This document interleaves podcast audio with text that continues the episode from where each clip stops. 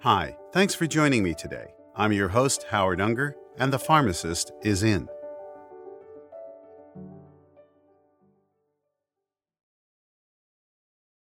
Hello, everybody, and thanks for joining me.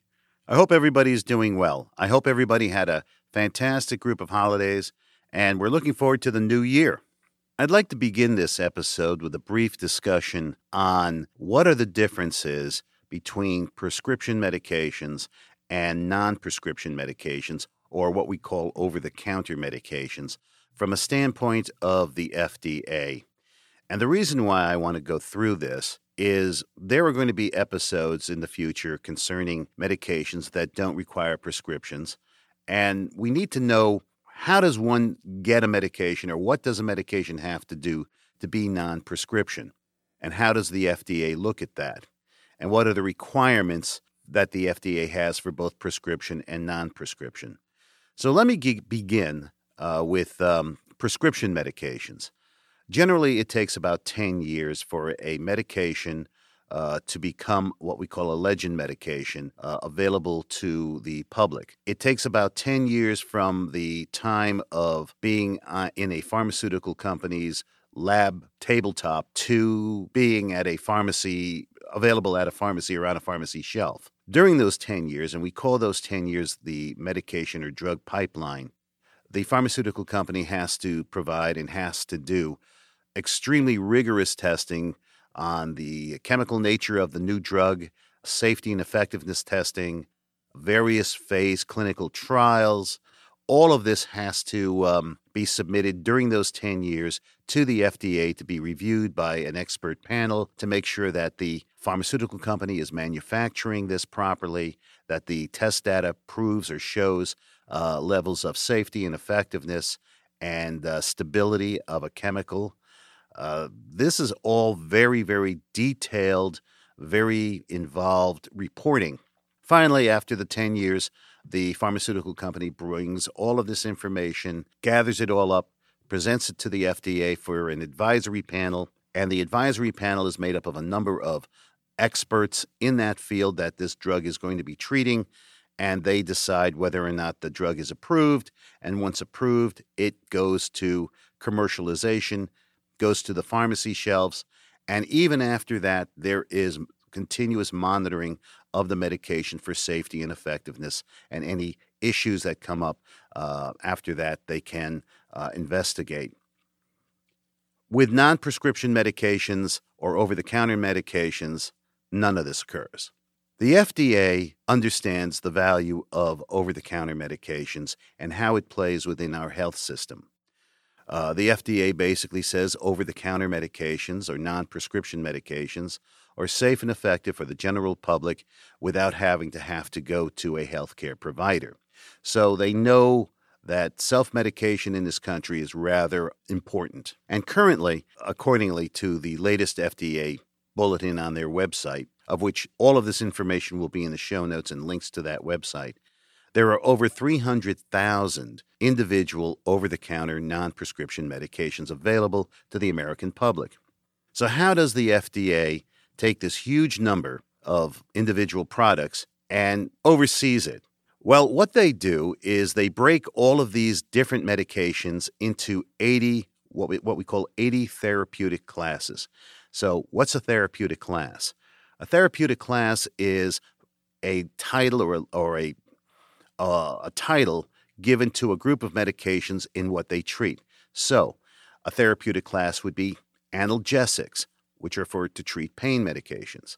A therapeutic class would be antitussives, which would be used to treat cough. Another therapeutic class is nasal decongestants, obviously taking care of stuffy noses. So what they do is they take and break these medications into 80 therapeutic classes of what they treat, and then write a kind of a recipe or guidelines for manufacturers of over-the-counter products to follow, indicating what they feel is safe and effective for their medications and how they should be, what ingredients they should have in it and what strengths they should have in it, and what the label should say on the package. That's about it. So if you're a manufacturer of a medication, cough medication, you would get this paper specifically for that cough medication or specifically for cough medications and see what the FDA uses as a guide to manufacture this. There's no submission of any testing. There's no submission of any safety or an effective testing of these medications. There's no submission on how you manufactured it. There's no FDA inspectors coming to your company and looking at your manufacturing plant. What you do submit to the FDA is the label, and because they don't want somebody putting on a label, "Hey, this cures cancer," so it has to have some type of approval of what that label says and how it's designed and what it lists as ingredients. And that's the difference, really, between prescription and non-prescription medications in terms of how the FDA views it. Now, this does not mean that manufacturers of over-the-counter products, that it's wrong or right.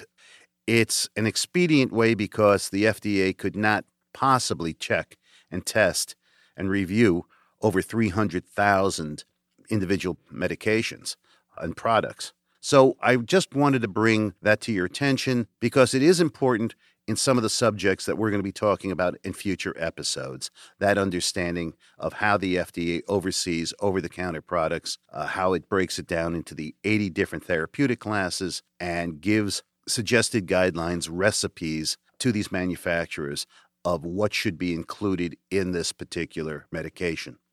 So with that said, we're going into the winter months, and I'd like to talk about nasal decongestants, which are probably one of the most purchased over-the-counter medication or non-prescription medication during these seasonal months. And there are things that you need to know about nasal decongestants as well as other over-the-counter products, because you're not going to a healthcare professional healthcare provider that can look over and decide what he or she may prescribe. So nasal decongestants, treating stuffy noses.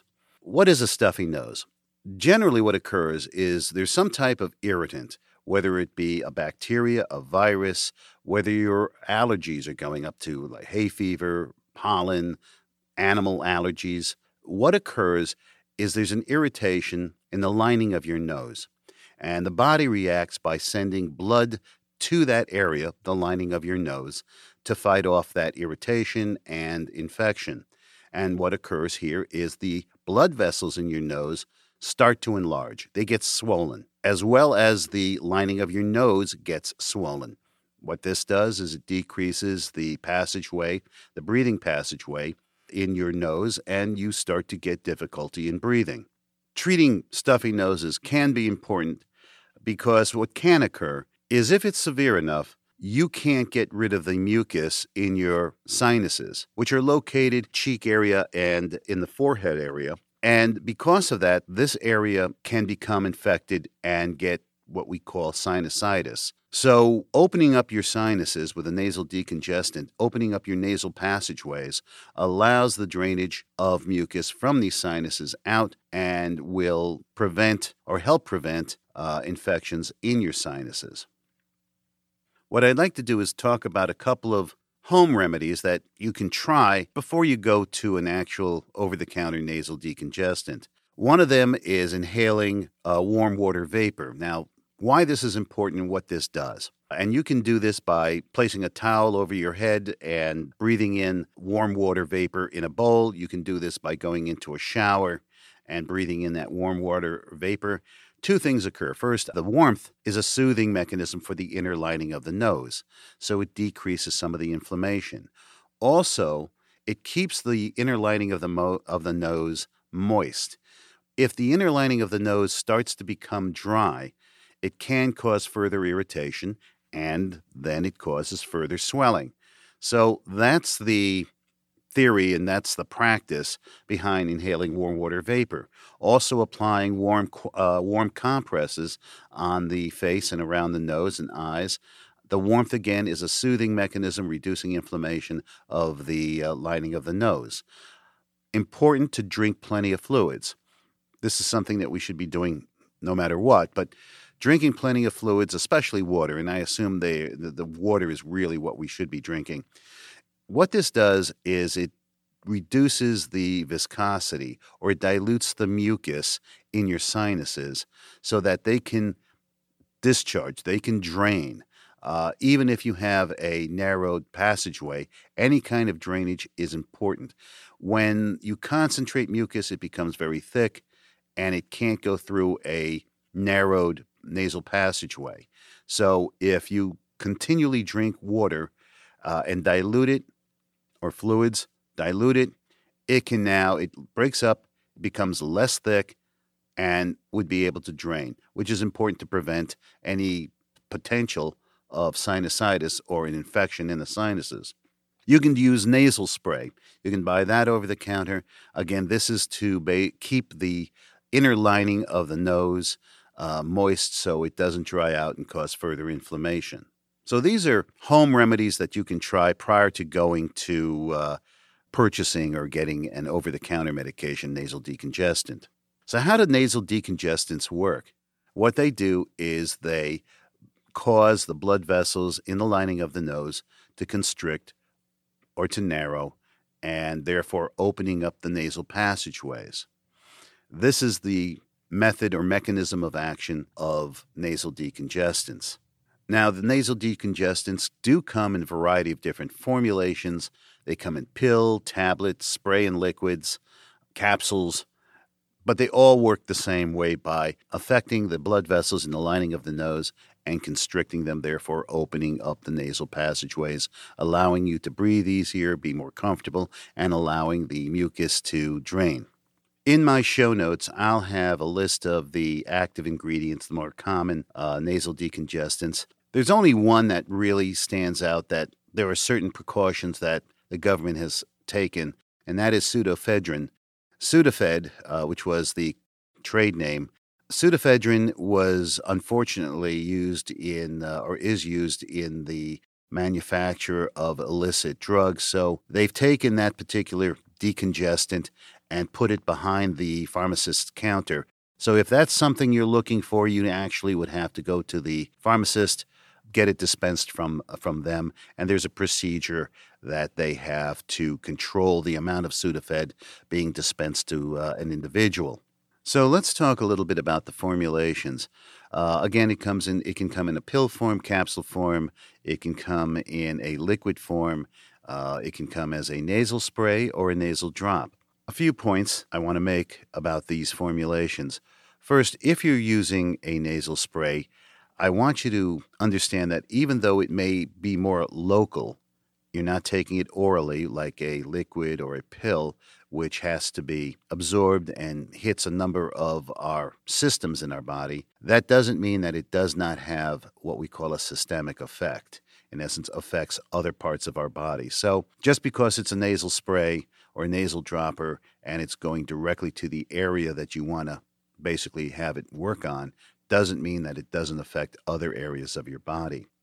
The other thing about liquids, and this goes for any over-the-counter product, if the liquid comes with a spoon or has a measuring cap, please use that spoon or measuring cap. You can't substitute that spoon with, let's say, a kitchen spoon. All of those materials of measuring, all of the products that come with measuring devices, spoon or measuring cap, are designed by the manufacturer to give you the correct dosage. So substituting anything other than what was given with that particular liquid, you could be overdosing or underdosing that with that medication. So keep that in mind and always keep those measuring devices with that particular medication. Now, some of the side effects, common side effects with nasal decongestants are a nervousness, some dizziness, maybe some sleeping problems, some heart palpitations. Those are the general some of the side effects, the more common side effects that you have with nasal decongestants. Therefore, it would be best not to use them just prior to bedtime. Also, to cut down on some of the coffees, the teas, anything that has a stimulant in it, like caffeine. This would also reduce some of the side effects added on to using a nasal decongestant. In terms of what you should be aware of treating yourself if you should have a chronic condition, the first is high blood pressure. High blood pressure, part of the reason for high blood pressure is the narrowing of blood vessels, and that creates more workload for the heart, and the heart has to generate a higher pressure, and therefore you get high blood pressure. Well, what these nasal decongestants do is narrow blood vessels, so they can affect your blood pressure very easily.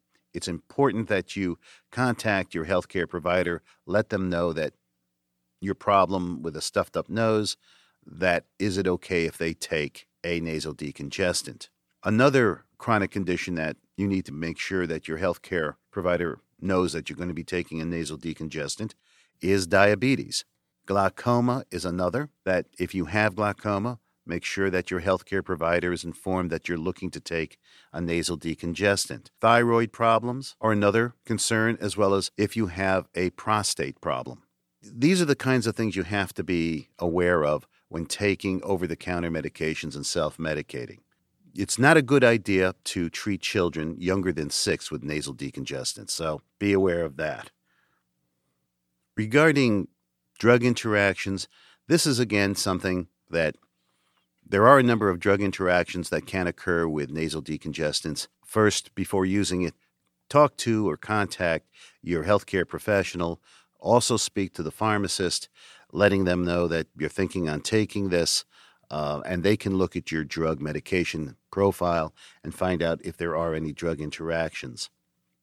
In terms of food, other than caffeine or caffeine-containing drinks, there really is no drug interaction with food. You want to limit the amount of caffeinated drinks that you have, that you're planning on taking. As with any of these side effects, if they continue, if they're persistent, please contact your healthcare provider immediately. Let them know, especially if you're starting to get heart palpitations, dizziness, weakness in any way, heartburn, dry mouth. Please contact your healthcare provider. So let's recap on nasal decongestants as a over-the-counter non-prescription medication. Nasal decongestants are used to treat stuffed up noses. Stuffed up noses are usually caused by some type of irritation. It can be the cold, can be the flu, it can be an allergy. And what occurs is the nasal lining, the lining of the nose, gets inflamed and irritated. The body sends blood to the nose. The blood vessels get larger, swell up. The lining swells up, closing the nasal passageway, therefore making it difficult to breathe, also making it difficult for mucus to drain from the nose and out. This could lead to potentially sinusitis, which is an infection of the sinuses, which would then have to be treated in other ways. With the nasal decongestant, what it does is it basically narrows the blood vessels or constricts the blood vessels, thereby opening up the nasal passageways, making it easier to breathe and making it easier to for mucus to drain. The medication comes in a variety of different forms. It comes in pill form. It comes in liquid form. It comes in capsule form. It has spray and dropper. All of these can affect the body as a whole. So just because it's a spray or a dropper, a nasal dropper, doesn't mean that it won't affect the entire body. So there can be a systemic effect with them all. The general side effects are nervousness, restlessness, difficulty sleeping. So it's important probably not to take this medication prior to bedtime. Also, it's important in terms of dietary to reduce or eliminate for a period of time any caffeinated drinks. Regarding chronic conditions, if you should have them, prior to taking any nasal decongestant, if you have high blood pressure, glaucoma, diabetes, if you have a thyroid condition, if you have a prostate condition, you should be contacting your healthcare provider prior to taking any type of nasal decongestant, any of the medications that are considered nasal decongestants, because they can aggravate that particular condition. What you can try to do is do the home remedies, the inhaling of warm water vapor, the use of a normal saline spray, You should be drinking plenty of fluid to reduce the viscosity or dilute the mucus so it can drain easier. These are all tips and recommendations if you don't want to go to using that of a nasal decongestant. As with any medication over the counter, please read the label. Do not assume that one nasal decongestant is the same as the other. Therefore, these different products or these different medications made by different companies, they work the same, so it's the same dosage. And with dosage, if you're using any kind of liquid dosage, and that even means dropper, because droppers are calibrated. If the liquid comes with some type of calibrated measuring device, use that calibrated measuring device with that specific medication. Don't substitute it with other medications, and don't substitute it with, if it says a spoonful, you take a kitchen spoon. You could be overdosing or underdosing yourself with that medication. In my show notes, I'll have a whole list of the active ingredients as well as all the links and resources I've used for this particular episode. I'll also have directions on how to properly use a nasal spray. There is a technique to get the more effective use out of a nasal spray. So that's going to be available to you. I hope this information has been helpful for you. I hope that now you have a better understanding about what a prescription medication is and what a non-prescription or an over-the-counter medication is. And next week, we'll be discussing cold preparations. So until next week, thank you very much. Be healthy and be medication smart. This has been the Pharmacist is In podcast, hosted by Howard Unger. If you like what you heard, please click on the subscribe button. And if you feel so, leave comments and a star rating below.